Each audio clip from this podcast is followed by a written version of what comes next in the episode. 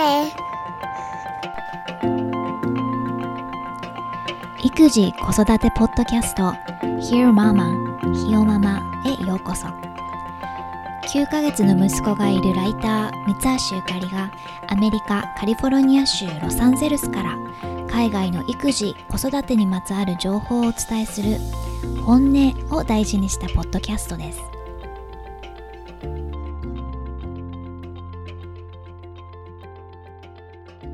今週の育児子育てネタは、えー今読んでいる本から一部あこれ本当そうだなっていうふうに思う、えー話があったのでそれを紹介したいと思います。でその本っていうのは、えー How Not to Hate Your Husband After Kids っていう本で、えー確か Amazon でも結構ね評価が高くってでこの本を 2人目の子供があの今妊娠していて生まれるっていうお友達がいて彼女に あの送った送ったんだけどもそしたら もう持ってるっていう返事が返ってきたっていう、えージェンジェンシーっていうのかな？ジェンシー・ダンさんっていう方が書いた本で Amazon を見ると、えー207件のレビューが書いてあって4.55つ星中4.5なのでかなりあの、うん、まあ私も途中までしか読んでないんだけれども、うん、ああるあるっていうあ分かるっていう話が結構あったのでちょっとタイトルがインパクトあるけどあのその子供が生まれた後に旦那を嫌いにならない方法うん、旦那嫌いを防ぐ方法みたいな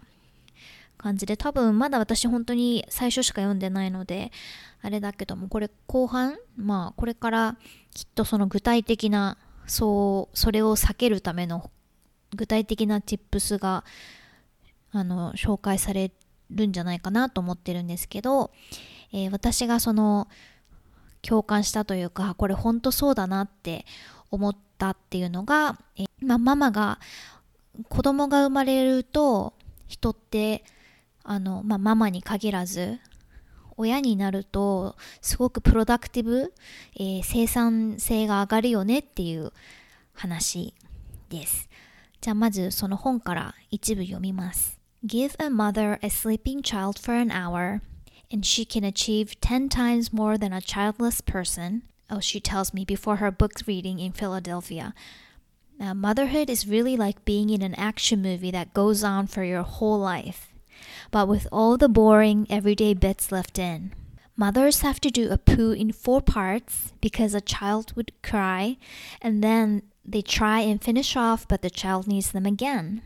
A new mother will work far harder, more creatively, and more effectively than people who don't have children because she has to. 子供が、うん、 1時間昼寝をしている間にママはその子供がいない人に比べて10倍のことをこなせる母親の生活はまるでアクション映画の主人公になったようなものでもそれが一生続いてつまらない日常的なことも全部込み込みママはトイレに行こうとすると赤ちゃんが泣いて途中で切り上げなきゃいけない。さて、ともう一回トイレに戻ればまた何か他の理由で子供のもとに駆けつけなきゃいけない。トイレに行くことさえ保留にしたり、細切れに行わなきゃいけないのが日常。新米のお母さんは子供がいない人に比べて仕事に一層励むし、よりクリエイティブかつ効率的。だってそうせざるを得ないから。って感じかな。これはでも本当にそうだなって。時間がもちろん時間はあるに越したことはないんだけれども特に私も今あの仕事はライティングの仕事をまあちょっとやってるけれども基本もうベビーのあのお世話がメインにしてるので自分の時間というか何かそれこそ家の家事だったりを片付けられるのって要はベビちゃんが寝ていれるいるお昼寝の時間だけなのでで今でこそ1時間とか1時間半とか、えー、と寝てくれるようになったけれどうん、ちょっと前まで本当、まあ、ちょっと前でもないかでも、うん、7ヶ月とか8ヶ月ぐらいの時も本当20分とかの時もあったしお昼寝が30分とか っていう時もあったので、うん、その短い時間にでもじゃあ何ができるのかっていうてかすごくなんかもう超集中していろいろこなせるようになったのですごくわかるなと思ってこれは。でこのママたちは効率的だっていう話を読んであの昔やったインタビューを思い出したのでその内容も少し紹介します。皆さん日経デュアルっていう、えー、働くママとパパに役立つノウハウ情報サイトっていうあのサイトがあって皆さんご存知かなと思うんですけども日経 BP がやっているサイトで。でそこの編集部の、えー、ハブさん編集長とそれからまあ編集メンバーの皆さんにお話を伺ったことがあってそれをあの取材とまあ記事にしたんですけども2014年の6月に公開された記事だからもうそんな時間経つんだ。ってことは何？5年？まあ5年弱経ってるんだ すごいねえー、で、タイトルが、タイトルが、ワークライフバランスなんて軟弱だ。が、マスと定時帰りに、なぜ日経デュアル編集部は買われたのか、です。で、まあ自分が取材して書いた記事を声に出して読むのは変な感じだけれども、一部読みます。現在、夫婦のいる世帯の約6割を占める共働き世帯。そんな世帯を対象に誕生した働くママパパ向けノウハウ情報サイト日経デュアル。羽生さんはそこで編集長を務めている。編集の仕事にはお約束の深夜に及ぶ考慮作業やタクシー帰りは一切せず、保育園の送り迎えがあるママパパはほぼ定時退社している。子供が生まれる前はみんなワーカホリックだった。終電までに終わらせればいい。最悪タクシーで帰ればいい。一方の日経デュアルは、編集部としては異例の定時退社を目指している。終わりを決めてというより、子供のお迎えや育児など、帰宅時間がおのずと決まっていることで、驚異的な集中力やスピードで仕事ができている。デュアルに来て何かを変えたのではなく、子供が生まれたことで働き方が変わりました。保育園に毎日送ってお迎えに行かなきゃいけない。限られた時間の中で優先順位をつけて効率よく仕事する。編集部の他のメンバーを見ていても、人はここまで集中できるのかと驚くほどです。これは小田さんの、えー、言葉です。まだ子供が幼いため、時には15時に退社しなくてはいけないことも。そんな人材に対してマネジメントや企業は中長期の視点を持つべきだと羽生さんは話す。そういう女性を一時的にでも戦略外と認めることは馬鹿らしいと思います。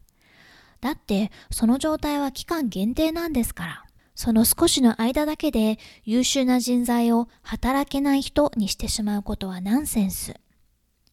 今でも彼女は普通に働いてますし、その間の集中力と処理能力の高さはすごいです。今のは編集長の羽生さんの言葉です。で、その編集部、日経デュアルの編集部が、まあ、チームとして効率的に仕事をするためにやっていること、まあ、具体例としては、えー、取材、執筆以外でアウトソースできる仕事は積極的にアウトソースする。で、まあ、編集部の力をクリエイティブな仕事にできる限り投入する目的でそうしてるそうで、で、まあ、何でも自分たちでやろうとするんじゃなく、やっぱり優先順位を決めて一番大事なところを抑えられるようにする。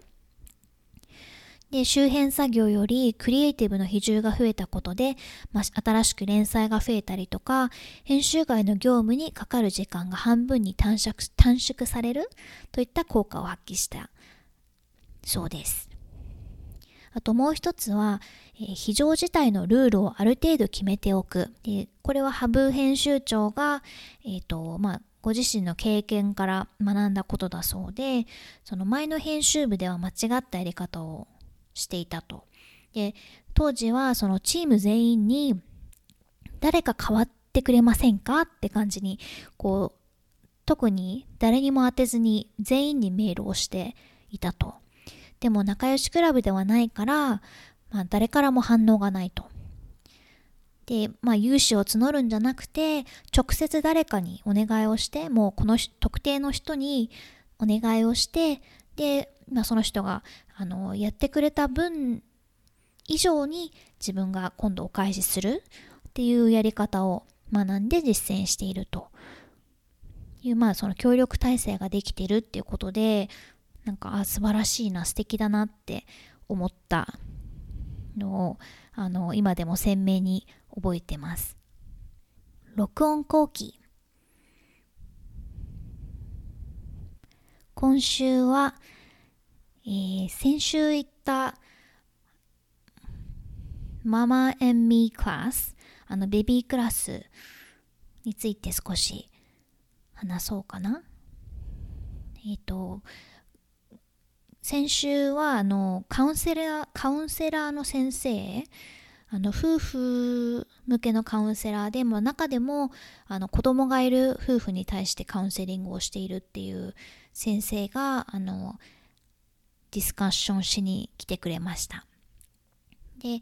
あの具体的な tips っていうのかなその、まあ、ママミーっていう名前の通りそのクラスに参加してるのは、まあ、赤ちゃん連れのママが全員ママなので、まあ、ここで言うとあのパパとのコミュニケーション旦那さんとのコミュニケーションの取り方についてもアドバイスをしてくれたんですけども一つは、えー、You を We とか I に変えるという話があってあの You're always this way とか Why do you have to do that? とかっていうなんかこうあなたっていつもこうだからとかあなたもっとこうしてよみたいなあの You を使って会話をするとなんかもう自分のことまあ責められてるって思ってまあ相手もすごく受け身になっちゃう。うん、であの、うん、受け身になっちゃうっていうかあのうんと構えちゃう？そうそうなのでその You を使ってコミュニケーションするんではなくて例えば I 相手の行動に対して私はこう感じるからこんな風にできないかなとかっていう風にこう伝え方を変えてみたりとかまたはその You とか I じゃなくて We should do this とか Do you want to do, do you want to try this? とかっていうその We のコミュニケーションに変えるっていうのは一つの tips として、えー、っと教えてもらいました。まあ、確かに相手も受け入れやすくなるかな。あなたっていつもこうみたいな感じに言われるよりはそうかもしれないなと思いました。あとその夫婦間だとどうしてもその感情的になっちゃったり何かをこう旦那さんに指摘されるとうんすごいなんか個人的に受け止めちゃったりする。ことがあるからそのニュートラルな第三者に会話に参加してもらうことであのまあ、どうしても冷静に話を進めない時にはそういう方法がおすすめということででその先生、えーと、自身がこの方法は実践してるらしくって彼はゲイであのだからパートナーは男性ででで女性の親友共有共通の親友がいてでまあ女性だっていうのは、まあ、彼らの場合はつまり彼女はその恋愛感情恋愛対象にはならない相手なので、まあ、余計それもいいらしいん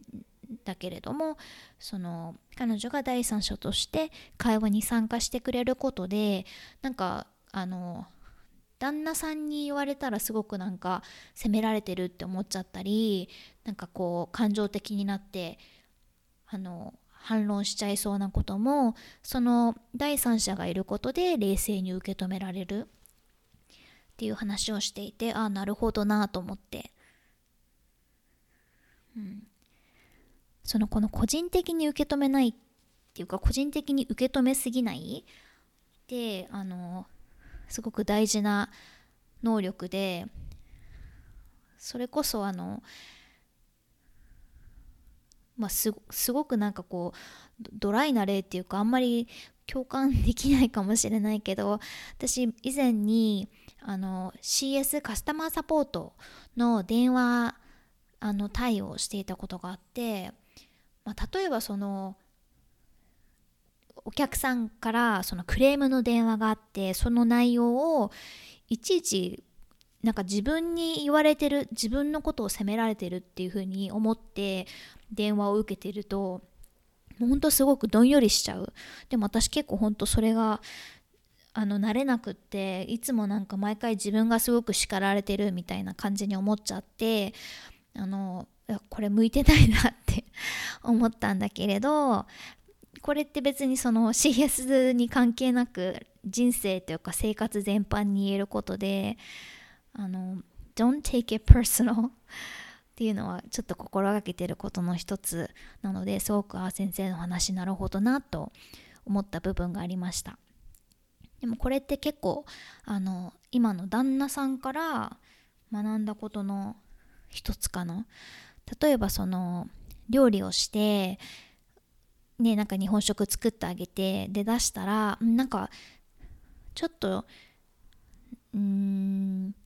もうちょっと生姜が強くてもいいんじゃないとか何かまあ例えばそういう味付けについて言われると昔は結構なんかじゃあなえっていうかせっかく作ったのにとかあのじゃあ自分で作ってよねみたいな 感じに なっちゃってたけども彼はこうすごくその言われたことをすごく冷静になんか感情的になることなく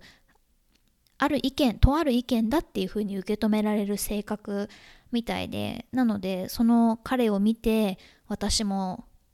そうすることを学んだというかそうそうしたいなと思ってだからだいぶ上手にできるようになったけれどまあそんな tips があって、えー、教えてもらいました。で最後にちょっとおまけ的にあのルイスくんのアップデートをするとそうイントロであの9ヶ月になるベビーがいるっていう風に言っちゃってるけれどそれってもう今今10ヶ月先週末で10ヶ月になったのであのアップデートしなきゃなんだけれど、えー、そう最近あのちょっとフィジカルなあの発達が少しのんびりめで、うん、10ヶ月になってやっとハイハイをし始めた感じ。でもハイハイって言ってもなんか片方の腕が常にこうお腹の下に入っちゃってるからなんかすごく不自由不自由にある意味片方の腕と足でお尻で動いてるから前進してるから すごいんだけど腕出した出したら楽だよって思いながら見ています。まあ時間の問題かな気づくのも。はい。という感じですかね今日は。今回も Hear Mama を聞いてくださってどうもありがとうございました。ではまた来週。